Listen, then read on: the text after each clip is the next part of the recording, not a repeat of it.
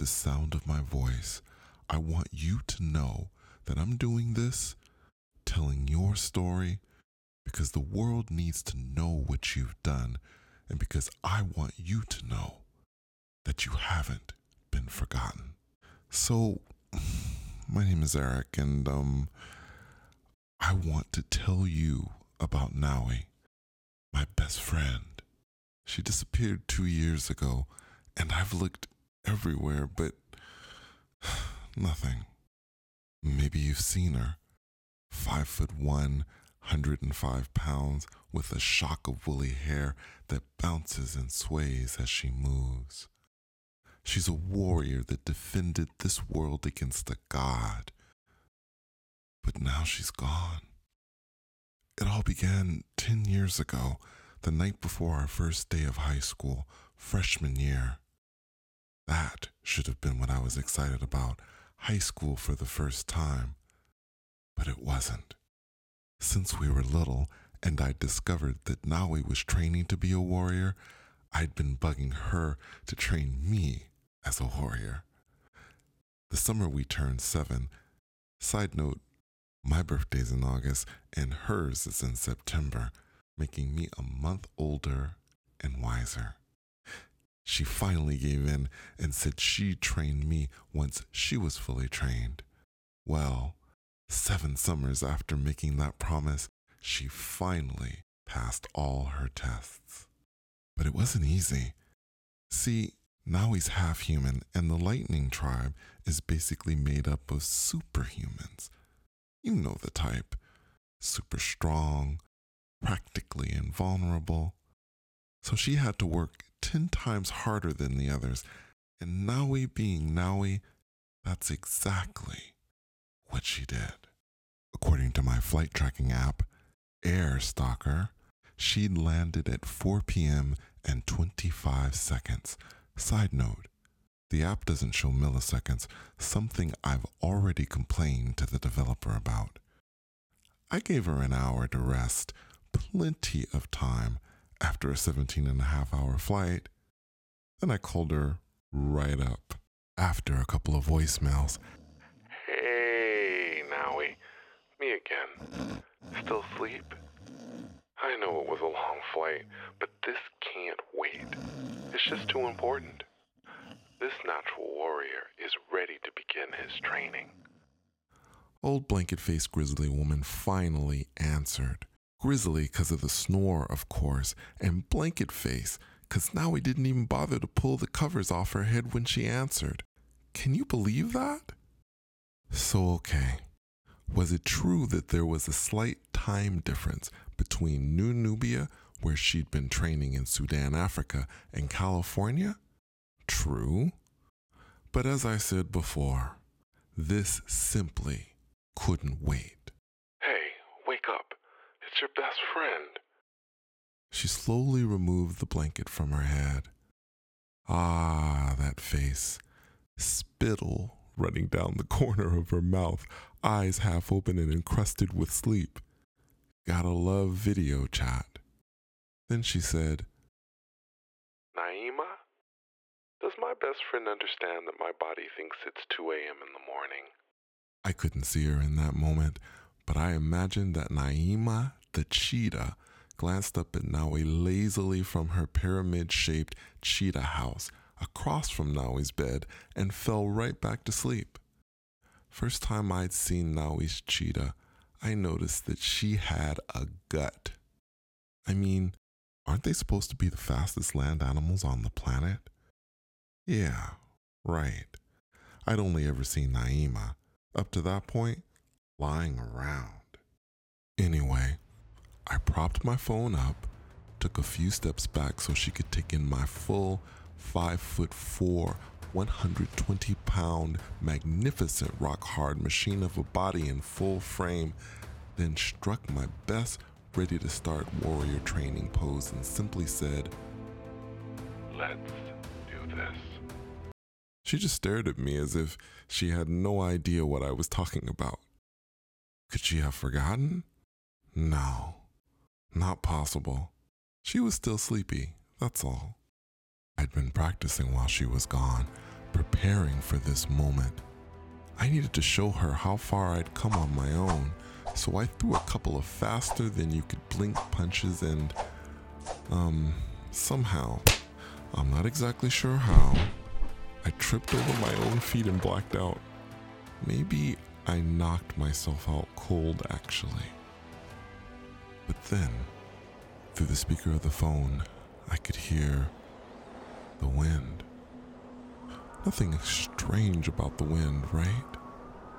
But for some reason, that sound turned my insides so cold that I could feel the chill through my nostrils with each breath. And my Nawi, when she heard it, her expression flipped like a light switch. She went from no gas in the tank to wide, wide, wide awake. Before I could open my mouth, she ran to the window and saw the street lights and stars disappear outside. They were blocked out by a storm of black sand swirling around the house. Now I knew this could only mean one thing. In what was now a sea of darkness, with the glow from her phone as the only source of light, she whipped past the phone's camera. I blurted out, What's wrong? What's happening? As she flipped open a mahogany jewelry box. Aja, Nawi's weapon, was tucked neatly inside. First time I saw it, I just stared. This was the amazing weapon that she talked about finally earning after years of training. This twig? yeah, you heard me right. Aja was a twig, at least in that particular form. Then she picked it up and said, Time to wake up, Aja, and whispered, Awake. Strands of electricity arced through the twig and it expanded into a full size wooden staff. It was smooth to the point of almost seeming fluid, and near the tip, etched into the wood, was a tiny bolt of lightning that glowed white hot. Nawi told me to sit tight, and I didn't argue with her. I tell you, there was something about that wind. I could be a warrior later. In that moment, it felt like every muscle in my body was frozen. Then she told Naima to stay, who I imagine, despite all of this, was still sleeping in total bliss and didn't even lift a paw. Then, Nawi carefully stepped out into a thick fog that filled the entire house. She began to inch her way down the steps. Could it actually be him? Could Commander Awk, right hand to Seth, god of war and commander of Seth's army, be here in her house? He hadn't been seen since the war, and that was a very long time ago. But this fog and that wind, during her training, she'd learned that these were tactics he used to confuse the enemy. As she continued steadily downward, her feet began to feel like bricks, and her staff, which had always felt like a feather when she trained, now weighed heavily in her hand. The thoughts continued to swirl inside her head. Where was Awk exactly? Behind her?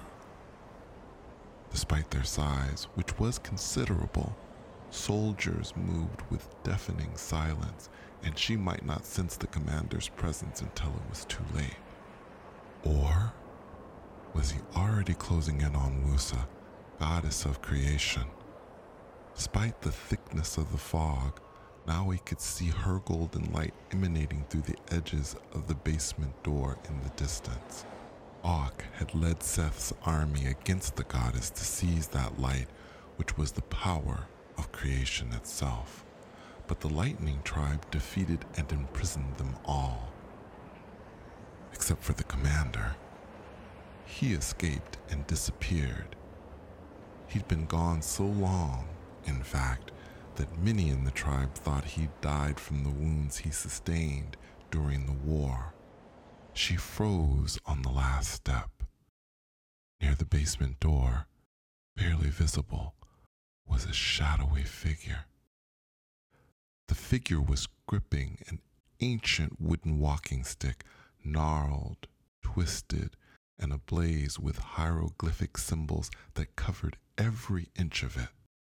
The glow from that walking stick suddenly swelled, and the figure's face was visible through the fog. Chiseled cheekbones, fierce eyes, silver braids pulled back into a bun. The tribe called this woman Jima, and the first thing you need to know is that Jima does not stand for grandma. Nope. Jima stands for Grand Master. As Jima searched the fog, she whispered, I've called Asha and she's on her way. Now go back upstairs to your room and shut the door. But Nawi had already begun searching too, and the thing about Nawi is once she's focused, anything outside of that focus ceases to exist. Just over Jima's shoulder, Nawi caught a glimpse of something dark and massive forming. In the split second it took Jima to realize what was happening, Nawi charged toward the dark mass, Aja raised and ready for battle. The mass, composed of black grains of sand, whirled like a powerful tornado, and through the churning darkness, Nawi glimpsed a form. Massive arms, thick as tree trunks, eyes that flared through the blackness like two miniature red suns, unblinking, cold, and empty as space itself. This was Commander Awk. It all happened so fast. Jima jabbed her walking stick into the ground, igniting a wave of electrical energy that hurled Nawi into a couch. Blinding flashes punched through the darkness, and Nawi glimpsed Jima spinning and whipping her walking stick, striking Awk with incredible speed. Each time she landed a blow, there was a burst of light. It was a lightning storm in the middle of Nawi's living room, and Nawi, she kept trying to jump back into the fight, but somehow, despite her focus on Awk, Jima was able to push Nawi back at the last second, and through the flickering light, Nawi could see that Commander Awk was quickly gaining ground and closing in on the basement door. Exhausted, but stubborn as a bull, she pushed even harder to jump back in. If Awk was able to get past Jima to the other side of that door, no, Usa had to be protected. But no matter how hard she tried, she couldn't get past Jima. Through the window, Nawi caught a glimpse of a lightning strike out of a clear night sky that lit up the street. A woman materialized and rushed out of that flash toward the house. She knew that this was Asha, the Seeker. And let me tell you, if I didn't want to be a warrior so badly, I'd want her job in the tribe. Can't get much cooler than a bounty hunter that travels through lightning, and Awk was the fugitive that she'd been after for thousands of years. Asha's arrival might just distract Jima for a split second. That might be all that Nawi needed to get back into the fight. So she ran directly at Awk, got close enough to see the dark particles of sand he was made of, and a huge clump of that sand was suddenly ripped away and snatched into the air by an invisible force. Nawi saw this at the last second and ducked. It whipped past her head, and she saw it sucked into an ancient wooden jar ablaze with hieroglyphic symbols. Awk caught sight of this and suddenly blew apart, scattering into a dark swarm of black sand, which blasted through the windows and doors. Within seconds, he'd vanished. Asha stood there, infuriated. So close. The fog quickly dissipated, and Nawi was lying flat on the ground, completely spent. Jima's eyes were squarely focused on the basement door. The glow was still intact. She carefully checked the area surrounding it. How close had Commander Awk gotten? That was the first question Asha asked Jima. Too close was her only response. Now, thankfully, Awk was gone, but maybe not completely. He could have left parts of himself behind, and those parts could be as tiny as a grain of sand. Asha the Seeker extended her fist. A wooden ring inscribed with tiny hieroglyphics lit up on her finger and produced a brilliant flash. A very strange looking dog materialized. Long, pointy ears, thin and narrow with eyes that glowed like the lightning symbol on Nawi's staff. Asha kneeled down and leaned into the dog's ear, whispered, Anubis, find Awk. Anubis, the pharaoh hound, began sniffing the floor. If Commander Awk had left any parts of himself behind, Anubis would be able to sniff them out. In theory, anyway. Once Nawi had caught her breath, she got right in Jima's face. The words tumbled out. All that training, since she could barely walk, and for what? She could defend that house, defend the goddess that the tribe was created to protect. She was a warrior. Asha watched all this as if it were a tension filled scene in an action movie. The insanity of a 14 year old girl, half human, getting in the face of the greatest warrior to ever walk the earth was, well, crazy, and she couldn't peel her eyes away. Then Safina the jailer strolled up. Nawi always said that she seemed to appear out of nowhere, which was one of many things that creeped her out about the jailer. Safina watched over the prison cells of Seth and his army, and there was always a calm about her that made Nawi uneasy. Jima motioned for Safina to give her a moment, and without ever making eye contact with Nawi, said that she had endangered the house and the goddess, and that she wasn't, nor would she ever be, a warrior of the lightning tribe. Then Jima carried on with Asha and Safina as if Nawi was no longer there. It felt like an ice pick in the gut for Nawi. It was true that she wasn't officially a warrior, even though she'd trained and passed all the tests. She was half human after all, and this made her vulnerable. A warrior in the lightning tribe, according to Jima, didn't have the luxury of being vulnerable, ever. But because Nawi was born into the tribe, she could be a target for attack by Awk or a soldier that may have somehow escaped. If a member of the tribe couldn't get to her in time, the training might just save her life. At least that's how Jima saw it. Nawi quickly headed upstairs.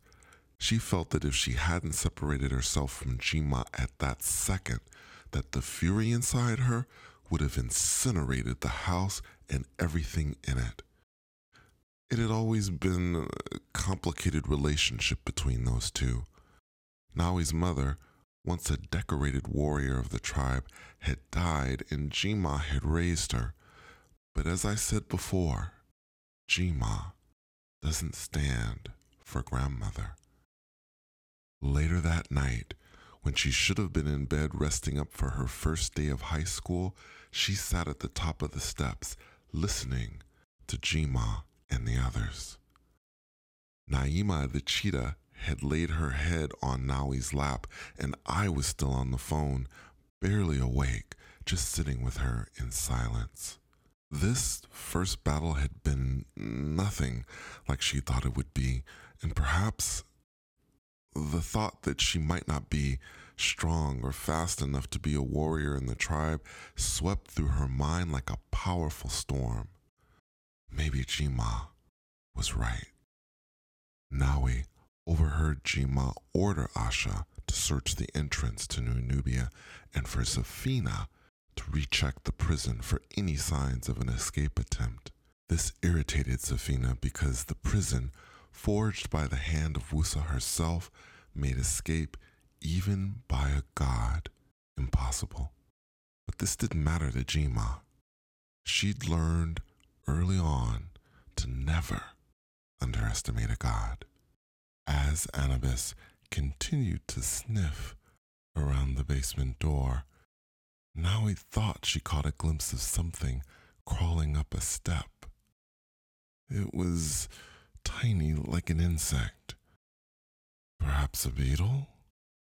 Or maybe Nawi's exhausted eyes were playing a trick. Next week, high school.